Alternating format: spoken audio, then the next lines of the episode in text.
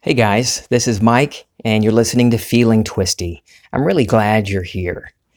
Today I'm going to answer some questions uh, that I've gotten from listeners over the past several days. Uh, so I'm just going to dive right in. Sabrina uh, asked me uh, if I could share examples of how uh, your view of the world and how the world treats you shift when you move into and dwell in your ideal state.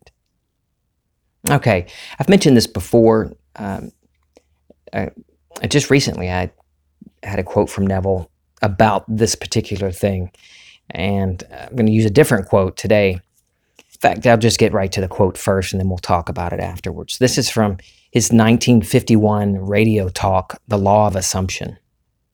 You will know when you've succeeded in fixing the desired state of consciousness simply by looking mentally at the people you know. This is a wonderful check on yourself, as your mental conversations are more revealing than your physical conversations are. If your mental conversations with others, uh, or if in your mental conversations with others, you talk to them as you formerly did, then you have not changed your concept of self. For all changes of concept of self result in a changed relationship to the world. Okay, so my take on this is uh, like I've mentioned before, when um, once you've imagined, you know, you've done whether you've you've imagined a scene that implies your wish fulfilled, or you've asked yourself, "How would I feel if I were already this?" So we're we're talking about after that, you know, whatever you did to feel the reality of your wish fulfilled. Now you're it's post that. It's after that and Neville's talking about these automatic conversations you have with people. In the other quote that I used, he mentions that our mental conversations we have come about automatically when we think about them or hear their name or anything that reminds us of different people in our lives. We automatically have these reactions and conversations with them mentally. And that is a great way to see what state we're in. Here's a couple of examples. So um, I've imagined financial freedom. Okay, done.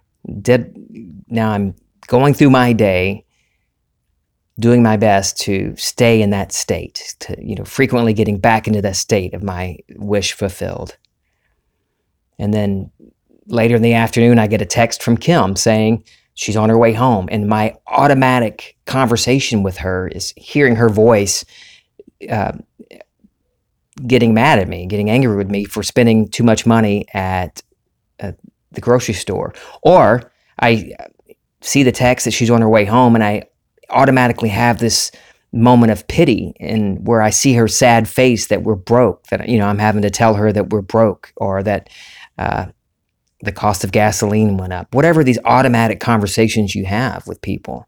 That's one example. Uh, connected to uh, or contrasted with rather uh, the physical conversation. So, like, let's say Kim comes home. I'm having this mental conversation with her. I know she's upset. I know she's going to be upset, and I've imagined this conversation with her already about her reaction. She's going to be sad or angry at me over money. But when I see her face physically, I smile, I grin, and you know, fake it. Oh no, babe, we're good. Hey, no, everything's great. I'm blessed. We're blessed. You're blessed. Hallelujah. Ah, everything's wonderful. No, no, everything's good. But all along, my insides are in turmoil because I'm imagining I'm worrying and doubting. Uh, that's my take on what Neville's talking about between, you know, the difference between our mental conversations, which are truer than our physical conversations with the same people. Let's say you've imagined something, uh, maybe a promotion or some better circumstances at your job. And then your boss knocks on your door. You're, you know, it's mid mid morning. You've got all of Monday to go through still, and you get a tap on your door. Hey, Sue, come see me before you leave today. What is your automatic mental conversation you're having with your boss? Is it over? You know, is he going to give you bad news? Are you having this conversation where you're having to defend yourself or call him a chump or hear him, you know, giving you uh, a write up all these things going on in your mind. What is your mental conversation with that boss? Your mental conversation would be completely different if you're dwelling in a different state of consciousness, not necessarily a better state, but a different state of consciousness. Maybe you, you know, you're in a really crappy state that you fell into, or maybe you jumped right into it willingly. And so you've got this nasty mental conversation going on with your boss as soon as you hear his name or her name. But if you're dwelling in this new state of your wish fulfilled, where you're succeeding in business, you've got this promotion, you've already gotten this promotion, you know, whatever this lovely thing is relating to your work, your mental conversation, if you're truly dwelling in that state, will be different, completely different. And your reaction will be completely different. Your mental uh, automatic reaction will be different at the sound of your boss's voice. I, I think I answered the question. Sabrina, let me know if that wasn't good enough. All right, question number two. Uh, Sabrina wanted to talk about imagining lovingly for people. And in my last episode, Voices in My Head, I mentioned being in the store behind some folks buying lottery tickets and, how I imagine lovingly for them. And she wanted to know specifically what did I do? What did I imagine for them in particular? Well, okay, well, these particular people I see every couple of days at the grocery store or at the convenience store. Uh, and they're spending a lot of money. Like they'll spend $100, $150 a shot buying scratch off tickets and lottery, uh, you know, mega millions numbers. And I continue see them all the time. And when I, I see them and they, they seem very tired and exhausted and just worn out, not smiling, they seem desperate. And so standing behind them in the store, I just imagine seeing their smiling face, their face lit up, radiant. Now, not truly with a light around them, you know, with angels singing, but seeing them happy, standing up straight, full of life, maybe a bounce in their step, and just chatting happily with the clerk. It's just a moment of seeing them differently. And then I let it go. And uh, I don't always, you know, I don't stop and imagine uh, lovingly for everybody I see, but it, I do often, whether it's at the store or I see somebody asking for money on the street corner or somebody that seems to have it going on, somebody that's really rocking it. I imagine lovingly for them too, that they're rocking it even more, that there's more good news. And anytime I hear from uh, any of you whether it's a message or a question or a story you want to share with me, I I tell you I'm imagining lovingly for you in the emails when we correspond, and I do. I as I'm typing it to you, I'm imagining lovingly for you. And not necessarily just for the specific thing you've asked. I imagine you thriving, full of life. And I imagine reading your success stories that you've emailed me or messaged me or that you've posted in some other group. Sometimes I'll, uh, when you we're talking about things, I'll imagine sharing your story uh, on a podcast episode. So throughout the day, as I come across people, if I, if it comes up, I do imagine lovingly for them. I don't, you know, there was a moment, I don't know if you saw this movie, Shazam, the new movie that came out. It's kind of a kid movie, but it was funny where uh, Billy Batson, the character Billy Batson, becomes Shazam. Uh, can't call it Captain Marvel because of copyright issues, but that's what he was originally. Anyway, uh, so the superhero is walking with his buddy, the kid, uh, this other boy, through the store and he's zapping. He's like, "Your phone's charged. Your phone's charged." He's zapping all their cell phones with his uh, sparkly fingers. You know, your phone's charged and your phone's charged. Uh, that's not what I do. I don't walk around. You know, I'm imagining for you. I'm imagining for you. No, it's just it's as subtle and as silent as anytime you see somebody in the store. What are you thinking about them? What's your that moment, that automatic moment of judgment when you notice people? And you may go through the store and not notice anybody, but I guarantee you right now, with social distancing, your eyes are on everybody, aren't aren't they?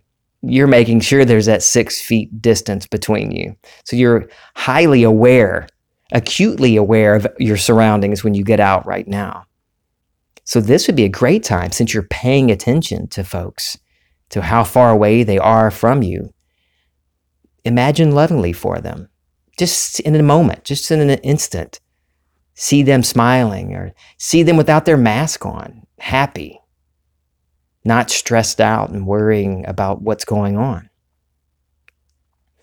Neville talks about imagining lovingly for people all the time. And, uh, well, since there is only one, we are all one. This oneness of everything when you're imagining lovingly, imagining lovingly for any seeming other, you're imagining for yourself because there is only one. Uh, and when you're making a negative judgment on somebody you see in the store, or you see the guy with the cardboard sign on the street corner, I'm not saying you have to pull out cash and give it to him. I, I don't do that. I rarely do. Sometimes I do, but I don't uh, do it without imagining and lovingly for them first. But what do you do when you see folks like that asking for money or somebody that's sick or in politics, anything? Think of the things you have these snap judgments of people. You're imagining for them right there. You're doing the same thing, just not very loving. So we're constantly moving in imagination, reacting to people and judging people good, bad, and uh, neutral. Although, I mean, it's rare that you have a neutral, you know, feeling for somebody. Maybe when you're going through the, you know, through the grocery store or something. But generally, in my experience, there's we have mostly positive or negative responses or judgments of people. So we're constantly imagining for them already. So Neville's talking about doing it lovingly, intentionally, changing those automatic judgments and imaginings and imagining something wonderful for them. You don't have to spell it out because you have no one to convey this to. You're not conveying this to the universe. You're not conveying this to the seeming other person that you're looking at. You don't have to say anything. You can just imagine their smiling face. Imagine something that implies that they're doing well, that they're thriving. Or just imagine love. Just see them and have this love in your heart for them. Everything you're doing is an imaginal act. See, this is not a hard thing. I used to think imagining lovingly for people was tiresome. Wow, geez, I got to do that. That's all day long. But you're doing it all the time anyway. You're making these little snap judgments. So be more aware of what you're thinking and feeling about people and how you're reacting to them by the color of their skin, or you see someone that's in raggedy clothes, someone in, in a wheelchair, or an elderly person hunched over. You know, their back is so bent forward, it's so difficult to walk, and they're making their way through the store with their walker just a moment. Imagine them standing upright, walking without the aid of a, of a walker, whatever. You do it. You decide what is loving for them. And the quote I'm going to use is, um, and the, you could do a word search or a phrase search in if you have Neville's lectures on your Kindle or in PDF form, like on Google Drive, wherever you have it. If you have it electronically, just do a search for imagine imagine lovingly and you'll see neville talks about it all the time. So here's the quote from the lecture he is dreaming now. Every child born of woman has that being within that child. The true identity of the child is the lord jesus christ who is god the father but while we are here in the world of Caesar, excuse me, Caesar exercised the talent that he gave us. He gave us Himself. The talent is to exercise your imagination lovingly on behalf of others, on behalf of, of yourself. Don't neglect yourself, but certainly on behalf of others. Anytime you exercise your imagination lovingly on behalf of others, you have literally mediated God to that other. And he's got other in quotes. Well, God was your own wonderful human imagination. And so, when you begin to imagine lovingly or lovely things about another, and you become persuaded that the thing imagined is true, you have mediated God to another. I'm going to reread some of that quote. The talent is to exercise your imagination lovingly on behalf of others, on behalf of yourself. Don't neglect yourself, but certainly on behalf of others. Anytime you exercise your imagination lovingly on behalf of another, you have literally mediated God to that other. Well, God was your own wonderful human imagination. And so, when you begin to imagine lovely things about another and you become persuaded that the thing imagined is true, you have mediated God to another. So, since we're imagining things about people all the time, seeming others, you can't escape your imagination. Why not do it lovingly, intentionally lovingly because you're mediating God to that seeming other. This question from Sabrina actually moves into a, what I talked with someone else about. I didn't ask uh, this other person if I could use her name, so I won't. But we talked about imagining for others. You, know, you imagined a loved one who is very sick, has a terminal disease, but you've imagined them healed but then they die. And and I've talked about this with other people too. Does that mean I failed when I've imagined seeing them healthy and whole? Did I mess it up? I wasn't successful. First of all, uh, like Neville says, you're mediating God to others. So we should always be imagining lovingly for others. And I don't, but I don't see that as a failure because there is no death. The death, uh, Neville teaches that death spoken of in the Bible is this look around you. That's what the Bible's talking about, where God fragmented and fell, crucified himself or itself to the form of man into this world of death. This is death. This is hell. But to say someone ends, you know, when they're gone from this little span of time, they're not gone for for real. We just can't, you know, play with them right now, share our day to day with them.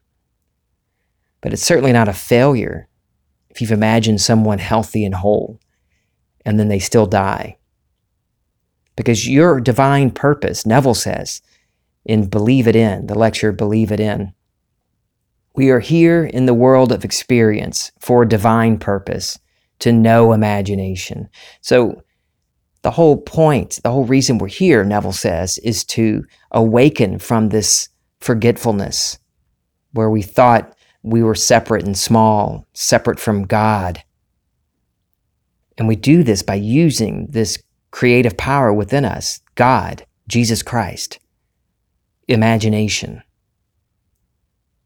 And so the whole purpose is to awaken to that and to continue lovingly imagining for ourselves and for others, because that's who we really are. And we awaken this Christ within us, and we awaken to who we really are. So, of course, once you know who you really are, there's no question you want to imagine lovingly for everyone. You want to imagine everyone healthy and whole. Neville also talks about how this world is a play. He talks about, uh, in well, he does, he uses this example quite often, but in the lecture Pre Existence, he talks about it as well, where the play Hamlet has been done hundreds of times And the script is always the same, but the actors come in and they do it a little, they put their spin on it with their voice. But just like in life, the actors enter on, on time and they exit on time. We do the same. Neville says we enter on cue and we exit on cue.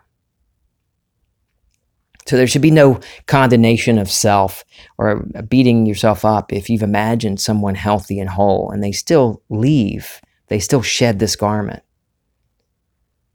They're not truly gone and never can be. And I know the person that talked to me about this, she knows. She knows the, the truth because she kind of answered her own question in our email back and forth. But I want to encourage her that not to think she failed or that she didn't feel it real enough. Because our purpose, our only purpose, Neville says, is to know imagination, to know who we really are. And we do that by the continual use, intentional use of our imagination for ourselves and for others. You can radically change the direction your life has been taken, taking.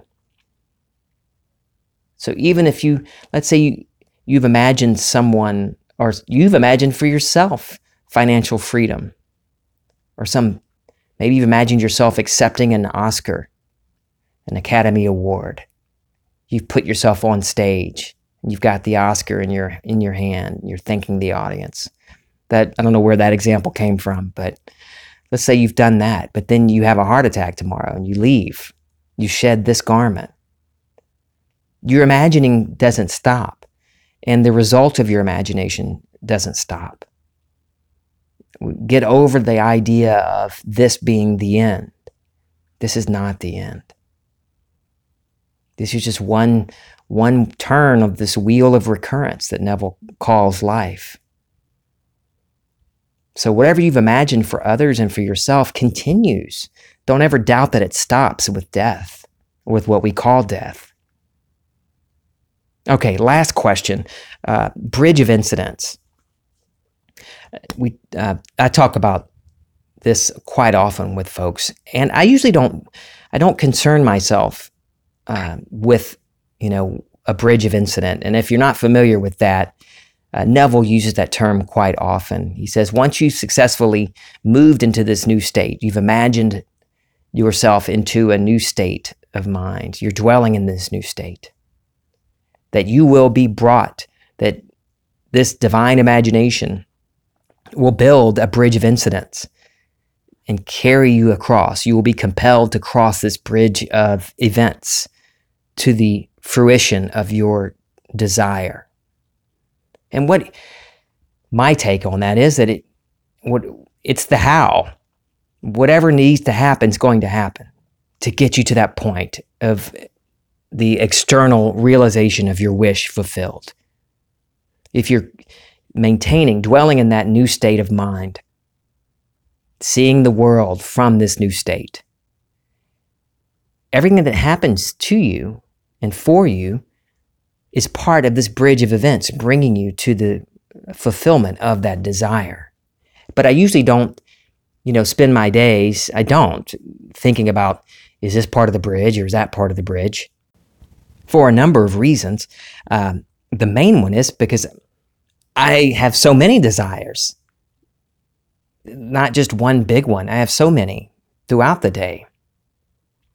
And so I don't, I, I don't see how I could spend my day, you know, checking. Okay, was this red light part of a bridge of events, and which which bridge is this for? Is this for, you know, a delicious meal, or is this for half price coffee? I I don't overanalyze it, and you shouldn't either. For me, when I start paying attention and wondering, uh, oh, is this part of the bridge? Just just the way that works for me it becomes me looking for signs that I'm on the right track. And signs never precede. Certainly, things show up that can, will confirm my state of consciousness because everything comes out of your state of mind, your state of being. So, all of these confirmations of my state come about throughout my day because I'm dwelling in this new state.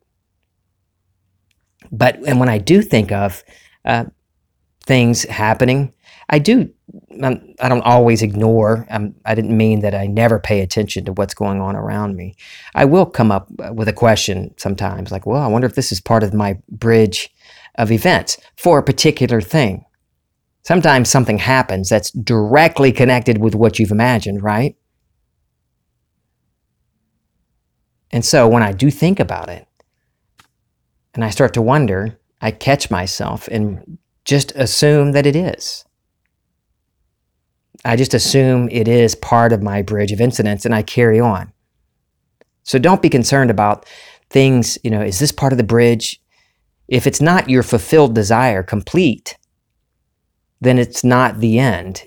It is just part of how you're getting from point A, lacking that wish or just the desire of it, and point B, the fulfillment of that desire.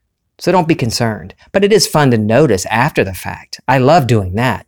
Something will happen, and I'll look back and see all these wonderful e- events that happened.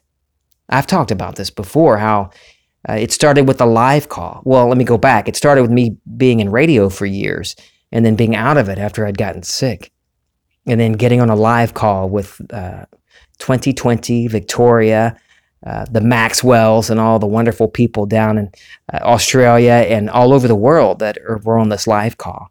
It all started with that one day when 2020 uh, surprised me when we got on the call and tossed it to me. He said, Mike, go ahead. He let me do the whole intro thing with no warning whatsoever. But that stirred up things within me. And I'm not going to get back to that whole story, but there's a beautiful bridge of events, all these wonderful little happenings that got me to the point of starting feeling twisty. And so, yeah, I do notice. It's fun noticing bridges, but it's just, it's just for fun to notice how things connected and got me to where I wanted to go. Neville says over and over that you'll see once you have uh, externalized, you're experiencing in the physical what you've already imagined. You know, your wish is fulfilled. You'll look back, and more times than not, you'll think, wow, that was, it happened so naturally. So naturally that you might even be tempted to think you had nothing to do with it. But I assure you, you do. You did, and you will. You always do. Check out my episode, Did I Do That? That's another good one where I talk about this. So don't be concerned uh, if something's a bridge. If it's not your fulfilled desire, then know that, or you could certainly just assume that it's part of the bridge, that everything's still working out perfectly because you're dwelling in this new state of mind, the state of your wish fulfilled. But if there's something that pops up and it really sticks in your craw, you don't, you know, you don't want it, well, don't accept it you're not going to mess up your bridge. You're not going to mess anything up if something springs up. You don't have to diagnose it. You don't have to determine, okay, is this a bridge or is this my end? Everything you're experiencing comes from your imagination. So there's no need to question it. If it's something you don't like, you'd rather something else. If it's good news, but you'd rather better news. Or it's something awful. Don't accept it you never have to accept anything that you're experiencing because that's only coming from your imagination. So revise if you need to revise or just choose to not accept that. That that means nothing. Give no meaning to whatever that was. And go back to living your life. No need to analyze it and worry about if this is part of the end, is this part of the bridge? Well, if it's not, if you don't f- recognize it as the fulfillment of your wish, then of course it's not the end. And if you're, for me, when, you know, if I start to worry about something and, and it's really bothering me, and I start thinking, was this part of how things are going to work out? I can still change that right there. I don't have to accept that. It's not going to mess up the fulfillment of that other desire you have at every moment the opportunity to change what you're experiencing. So don't get hung up on whether something's part of the bridge of events or the fulfillment of your desire because you'll know it. You, when your desire is fulfilled, there's no doubt it's done. And that's how you should already be living. You should already be dwelling in that state, seeing the world, mental conversations with yourself and with others, your external conversations with yourself and others, how you react to events of the day, reacting to circumstances, all of these things will indicate to you whether you're in that desired state or whether you're not. All right, guys, shoot me some more emails. Ask me your questions. Tell me your stories. Feelingtwisty at gmail.com. I love you guys. This is Feeling Twisty.